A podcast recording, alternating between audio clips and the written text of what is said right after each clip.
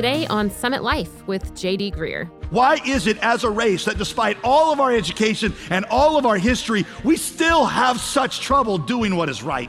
Even when we know something is wrong, even when we know it's bad for us. Why do we not do to others what we would want them to do to us? Why do riches almost always lead to selfishness? Why does power almost always lead to corruption? Why are we attracted to the wrong so so much and so pervasively?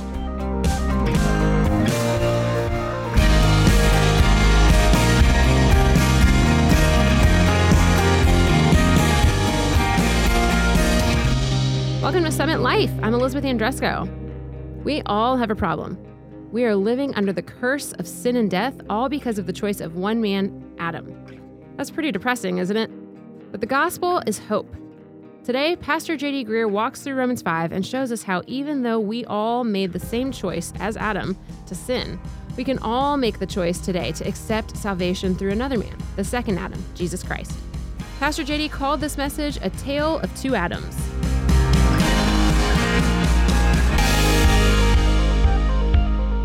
If all of you would take out your Bible right now, you got a pen or any such writing device, pull that out. And uh, I want you to open everything that you can to Romans chapter 5. I will just go ahead and tell you, I hope that you brought your theological big boy pants this morning. And I hope that you have the belt on those things pulled really tightly because a little advance warning this one is going to be a doozy, and you are going to need to take some notes because you might need to come back to this at various points just to rethink some of the things that we're going to go through. I mentioned at the beginning of this series on Romans that I believe that this is one of the two most difficult passages in the book of Romans. The last half of Romans 5 is one of the most difficult passages in Romans. The other one, I think, is Romans chapter 9, maybe the most difficult passages in the entire Bible.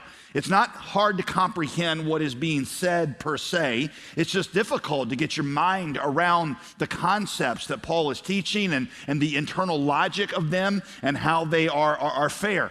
To be really candid with you, this is one of those passages where I, I've really struggled to believe. It's one of those places where I've sensed the Holy Spirit saying to me, Hey, are, do you require, are you willing to accept my word because it's my word? Because it comes with my authority, or do you have to understand everything in order to, to be able to consent to it? I've told you that there's an image that I have for, for faith. It's basically the midst of my questions that I have sometimes and things I cannot understand. I, sometimes I'll picture as if Jesus were to appear to me. If Jesus were to appear in the flesh and did something to demonstrate that it really was him. You know, he showed me the nails in his hands and his feet, or, you know, said something about the past or the future I couldn't know. And, and I knew it was him. And he said, You know, whatever question you have, whatever question you're dealing with, if, what if I don't give you the answer to that ever in this lifetime? What if you need to have your mind expanded in heaven and then you can understand it? Are you willing to trust me in the meantime and to doubt your doubts and, and to trust me that, that it is what I say it is because I am who I say I am? I think about that often. The reason I think about that, by the way, it comes from John chapter 6, because that's pretty much what Jesus said to Peter. Uh, a bunch of Jesus' followers had left um, Jesus because they had this difficult question, this objection to some of the things Jesus was teaching. And Peter has the same objection that all the people that have left have. Jesus looks at Peter and says, Well, Peter, are you going to go away also? And Peter says those now infamous words. He says, Well, where else can I go? You're the one that has the words of eternal life. In other words, I, I, don't understand this. In fact, I find it offensive. But because you are who you say you are, where else can I go? That's what I've sensed God often saying to me through passages like this one.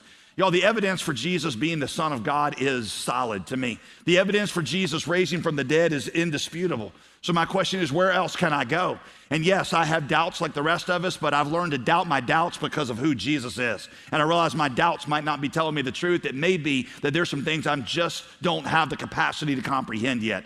I've told you some of my favorite definitions of faith, and you should probably write these down. Some of my favorite definitions of faith is faith is when the unexplainable meets the undeniable. So there's a lot of things I can't explain in the Christian life, a lot of them. But I have this other thing, and that is the undeniable, and that is Jesus Christ rose from the dead. And I'm willing to accept the unexplainable because of the undeniable, and because the Jesus who rose from the dead told me it was the way it said it was. Faith is accepting what you cannot understand sometimes based on what you can understand. You can understand Jesus is who he says he is, and that means you accept what you cannot understand. By the way, you should be writing this down. That's what I'm talking about. Okay, unless you're just so high and mighty in faith, you just never have any questions, and then maybe you should be up here teaching, okay? But otherwise, you should be writing these things down because you need to be able to explain to other people who have these kinds of questions. I realize that there's going to be a lot of things in the Christian life that I, I just struggle to get my mind around. I have this image of heaven. Uh, basically, the first couple years, I'm anticipating us being in like a big stadium, a big classroom, and Jesus just taking questions.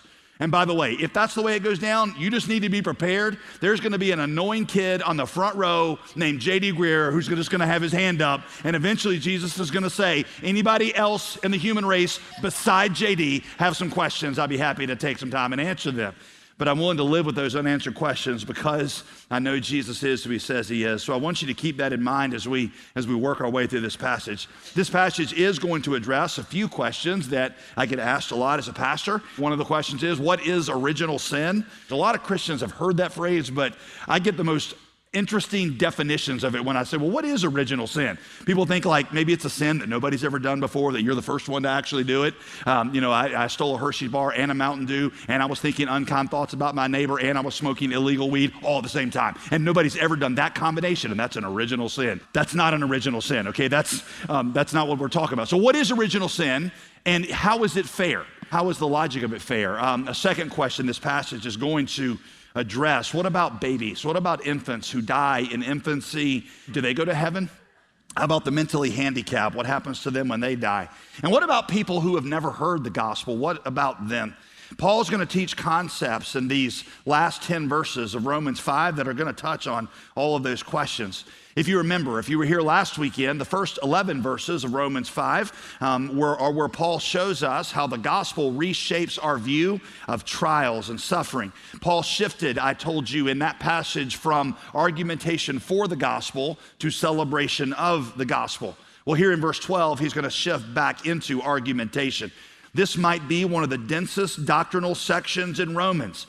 But it is really important for you not to separate, not to separate this doctrinal section from the felt need section about hope in the midst of trials that we just went through last weekend. Um, we tend to think, you see, that there are two kinds of Christian teaching. There's the, the touchy feely, felt needs, relevant, practical stuff for normal people over here. And then there's the deep doctrinal stuff for seminary nerds over on the other side. But that's not how Paul saw it. The practical for Paul is connected to the deep. The way to deal with problems in your day to day life, Paul is going to explain, is to go deeper into who you are in Christ. That's why you should notice that the very first word that bridges the two sections of Romans 5, the felt needs part and the doctrinal side, the first, the, the word that connects them is the word therefore.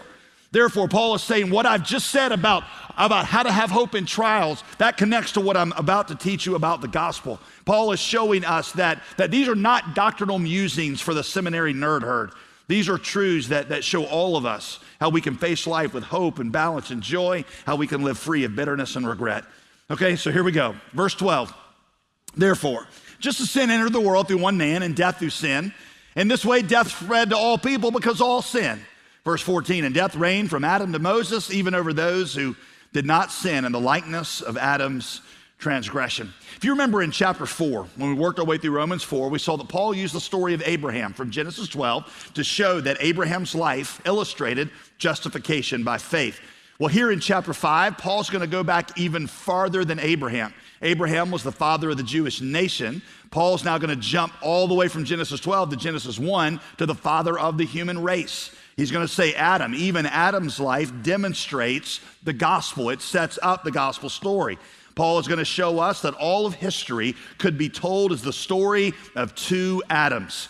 Just out of curiosity, how many Star Wars fans we've got have we got in the house this morning? All right, raise your hand. Star Wars fans. I've heard it said that you could describe Star Wars as the tale of two Skywalkers.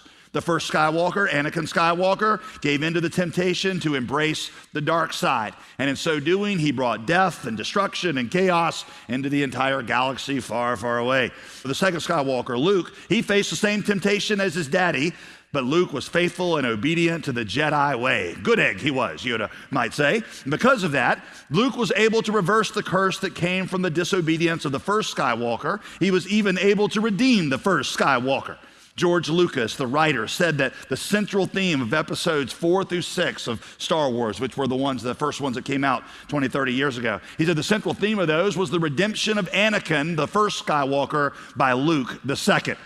Okay? Uh, now I realize I've lost all the ladies in giving that illustration. Next week I'll do, do a Gilmore Girls illustration just for you guys. Okay? So similarly, similarly, you could say, you could say that the entire storyline of the Bible is about the redemption of the first Adam by the second Adam, Jesus Christ. That's what's going to happen in Romans 5, 12 through 21. Here's the basic idea. You ready?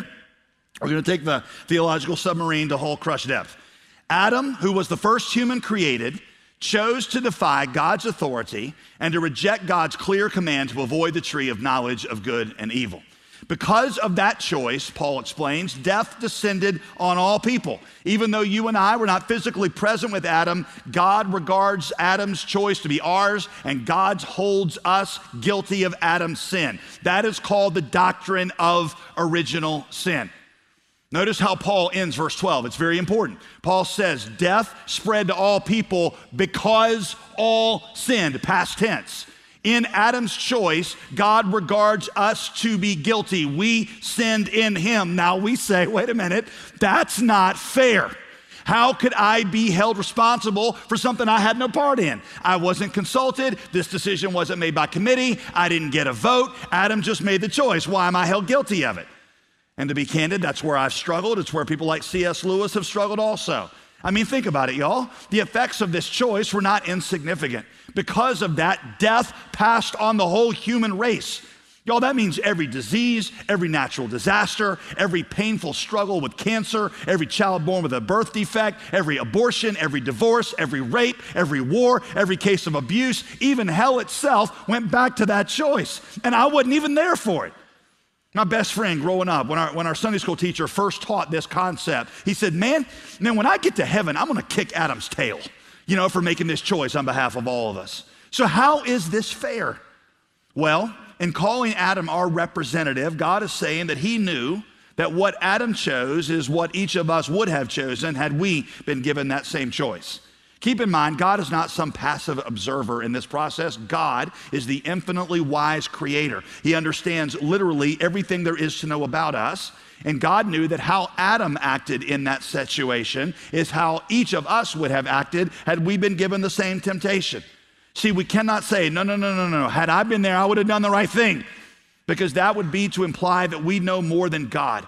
God, who is infinitely wise and infinitely just, knew that given the same temptation, every single one of us would have done the same thing that Adam did.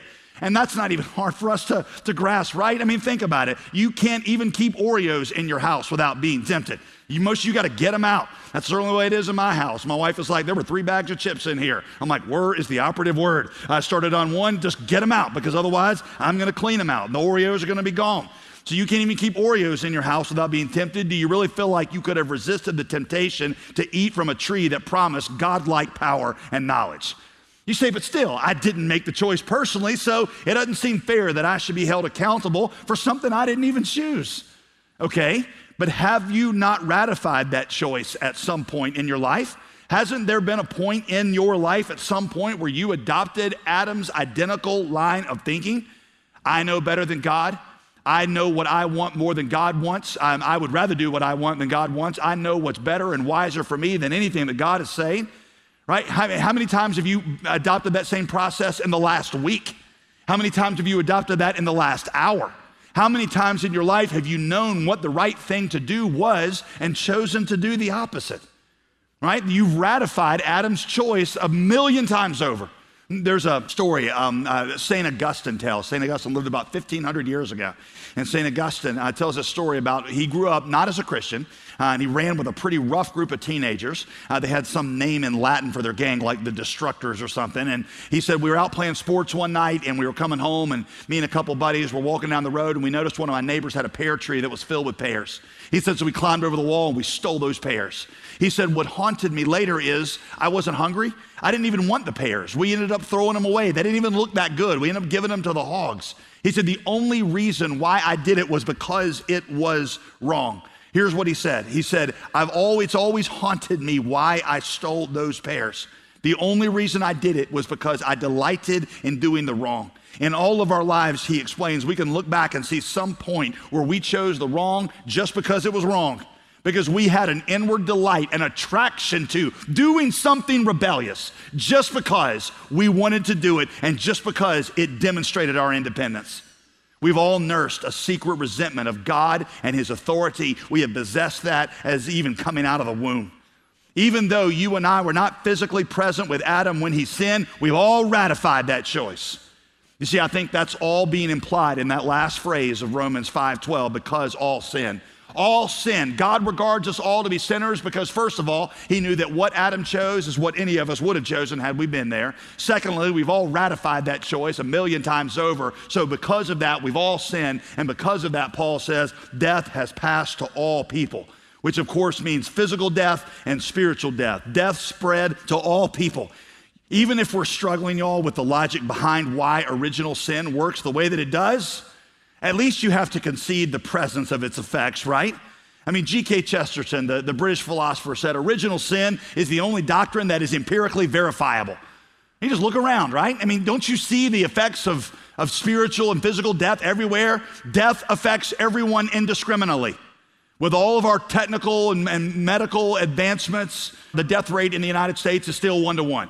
Death and disease affect nice people as much as cruel people. They affect smart people as much as ignorant people. They affect even innocent infants as much as they would guilty adults. It affects all indiscriminately. Spiritual death means that all of us are born in a posture of rebellion toward God. We come out of the womb, as it were, with a fist clenched toward the heavens just assuming that our way is better than our parents' way and our way is better than God's way and our desires are the most important thing. Every parent knows this, right? You're kind of like, you want to nod your head, but you don't want to condemn your kids, but you're like, yep, that's the way my kids came out. I mean, kids coming out of the womb, my kids coming out of the womb were like those seagulls and finding Nemo. You know, they come out going, mine, mine, mine, mine, mine, mine, mine, mine, mine, mine. Nobody taught them that. I mean, seriously, have you ever seen a two year old displaying gentleness and selflessness? You parents, has your 18 month old ever said to you, Mom, Dad, y'all look like you've had a really tough day? You know, why don't I just go up in my room? I'll play with my toys, I'll close the door, and why don't you guys go have some you time? I will tell you, as a parent of four awesome children, that has happened to me exactly never times in my parenting life. We never had to send any of the Greear kids to sin camp. We never had to send them to selfishness seminars. They came by that stuff instinctively. Uh, they inherited that straight from their mom. So it's all just been a part of their nature. Um, I was reading a, a, book the other day. By the way, one of my favorite things is when I read a secular, some kind of you know secular author who stumbles onto something and thinks it's this great insight that the Bible's been teaching the whole time. This is the case with this guy, Burton White. He's a, he's a rather acclaimed child psychologist. Uh, he does all this empirical research in the early years. And here's what he said in a book. It's, it's a classic statement. From 15 to 16 months, so at 15 or 16 months old, you know, less than a year and a half, as the child's self awareness becomes more substantial, something in his nature we don't fully understand will lead him to deliberately try each of these forbidden activities, specifically to see what will be allowed and what will not. In other words, he will begin systematically to challenge the authority of the adults he lives with. Resistance to simple requests becomes very common at this time. And if there is more than one child around, this can be a low point in the parenting experience. I'm like, wow, low point. That's what you called those moments when I wanted to claw my eyes out in that season right? Something in his nature that we don't fully understand yet. Well, we understand what it is because God's word told us what it is. It is the spirit of Adam that is born in every child that is born to the human race. That is the assumption that I know better than God and my way is more important and my desires are more important. It has affected every single human that has ever been born. So even if you don't understand the logic of original sin, you can at least concede the effects are everywhere. I mean, honestly, how else do you explain the pervasive wickedness of the human race? Why is it as a race that despite all of our education and all of our history, we still have such trouble doing what is right? Even when we know something is wrong, even when we know it's bad for us. Why do we not do to others what we would want them to do to us? Why do riches almost always lead to selfishness? Why does power almost always lead to corruption? Why are we attracted to the wrong so so much and so pervasively? I should note, by the way, that there is one alternate theory as to where our selfishness comes from, and that is the, the explanation that is posed by atheistic evolution. Basically, that theory says that selfishness is bred into us through the principle of survival of the fittest. Selfishness helped our species, it helped our family line survive in a very harsh and competitive environment. The reason that our species and the reason that your family line is here is because our ancestors figured out a way to claw and crawl our way to the top, and that certainly did not happen by being kind and selfless. According to this theory, there's no such thing as wrong. Selfishness isn't wrong, of course, because wrong implies that there's a referee who has established the rules. There's only useful or harmful for the propagation of the species. Now, I should also add that in recent years, certain evolutionary theorists, guys like Richard Dawkins and Sam Harris, realizing the absolute moral bankruptcy of this worldview, have started to say, well, wait a minute. Now that we're in this advanced, evolved state, now we can see that kindness and love actually helps humans survive in community. So we should choose not selfishness, we should choose sacrificial love. But note, even in that explanation, they're not saying that love is inherently good. They're just saying that now love appears to be more useful for the species than selfishness. Whereas before cruelty and dominance were useful, now love and sacrifice is useful. According to the internal logic of this theory, selfishness and exploitation and rape are not wrong or evil per se because there is no wrong or evil because there's no lawgiver. They're simply not useful. You see, if you're not a Christian, if you're an agnostic, you have to consider this because this is a really big deal, especially when it comes to things like arguing for justice. If there is no wrong, then what actually is justice? Martin Luther King, for example, said that the reason segregation laws in America were unjust is because they conflicted with the higher laws of God. He didn't say that they were unjust because they were no longer useful. Because you know what? There were probably some racists around at the time who would have been like, actually, they're very useful. They're useful for helping our family line survive and our family line thrive. The old system is more useful to us than what you're proposing. But Martin Luther King said, useful or not, it's wrong because all of us are made in the image of their creator, and therefore it's right for any of us to think that we're superior to anybody else. You see, if all we are is accidental biology or chemistry, you can't say that. You can't say that. You can only argue in terms of usefulness, not right or wrong. Because in order for something to be wrong, there has to be some higher standard to appeal to. So, see, basically, you got two options when it comes to explaining evil in the human race. You've got the atheistic option, which says that there's no such thing as good and evil, there's just useful, which makes arguing for justice really difficult, if not impossible. The other basic option is the Christian one, which says that we are created for good, which is why we know what injustice is, but every single one of us, even though we know what justice is, is horribly bent toward evil, and it's caused all these problems in the human race. So the question is, which of these two are you going to choose?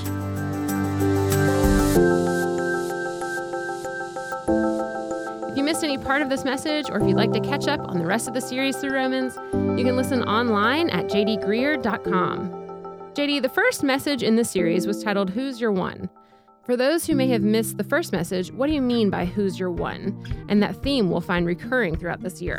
Well, the idea is that for all of us, there's somebody that God has put in our lives that the intention is for us to reach out to them, pray for them, and look for opportunities to point to, to faith in Christ. Mm-hmm. So, Who's Your One is just asking you to prayerfully identify one person over the course of a year that you can not only pray about but think about how can you move that person closer to faith in Christ. Maybe you'll have a chance to explain the gospel. Mm-hmm. Maybe you'll have a chance to actually lead them to Christ and see them get baptized. When you think about the number of people in our country that are prayerfully approaching at least one person, mm. just imagine the impact that's going to make on our nation. And we'd really love for you to be, uh, to be to be one of those people that are doing that. So, as a free resource that we want to give away this month, there's a 30 day prayer guide that will help you pray for your one, even help you pray to identify your one. It has verses, prayers of those that are written out based on verses, and that's uh, certainly what you'll find there. So uh, I hope you'll go and check that out today.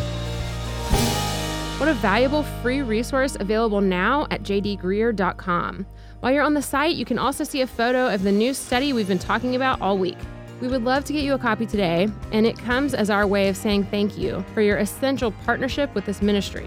When you give a suggested donation of $25 or more to Summit Life, you're helping people around the world dive into the gospel, and we are so grateful. So be sure to ask for the Romans Bible Study book and display box when you give today. Call 866 335 5220. That's 866 335 5220. Or if it's easier, you can give and request the study online at jdgreear.com. I'm Elizabeth Andresco. Next week, we'll conclude the first part of our study through Romans, so be sure to come back next time to hear Summit Life with JD Greear.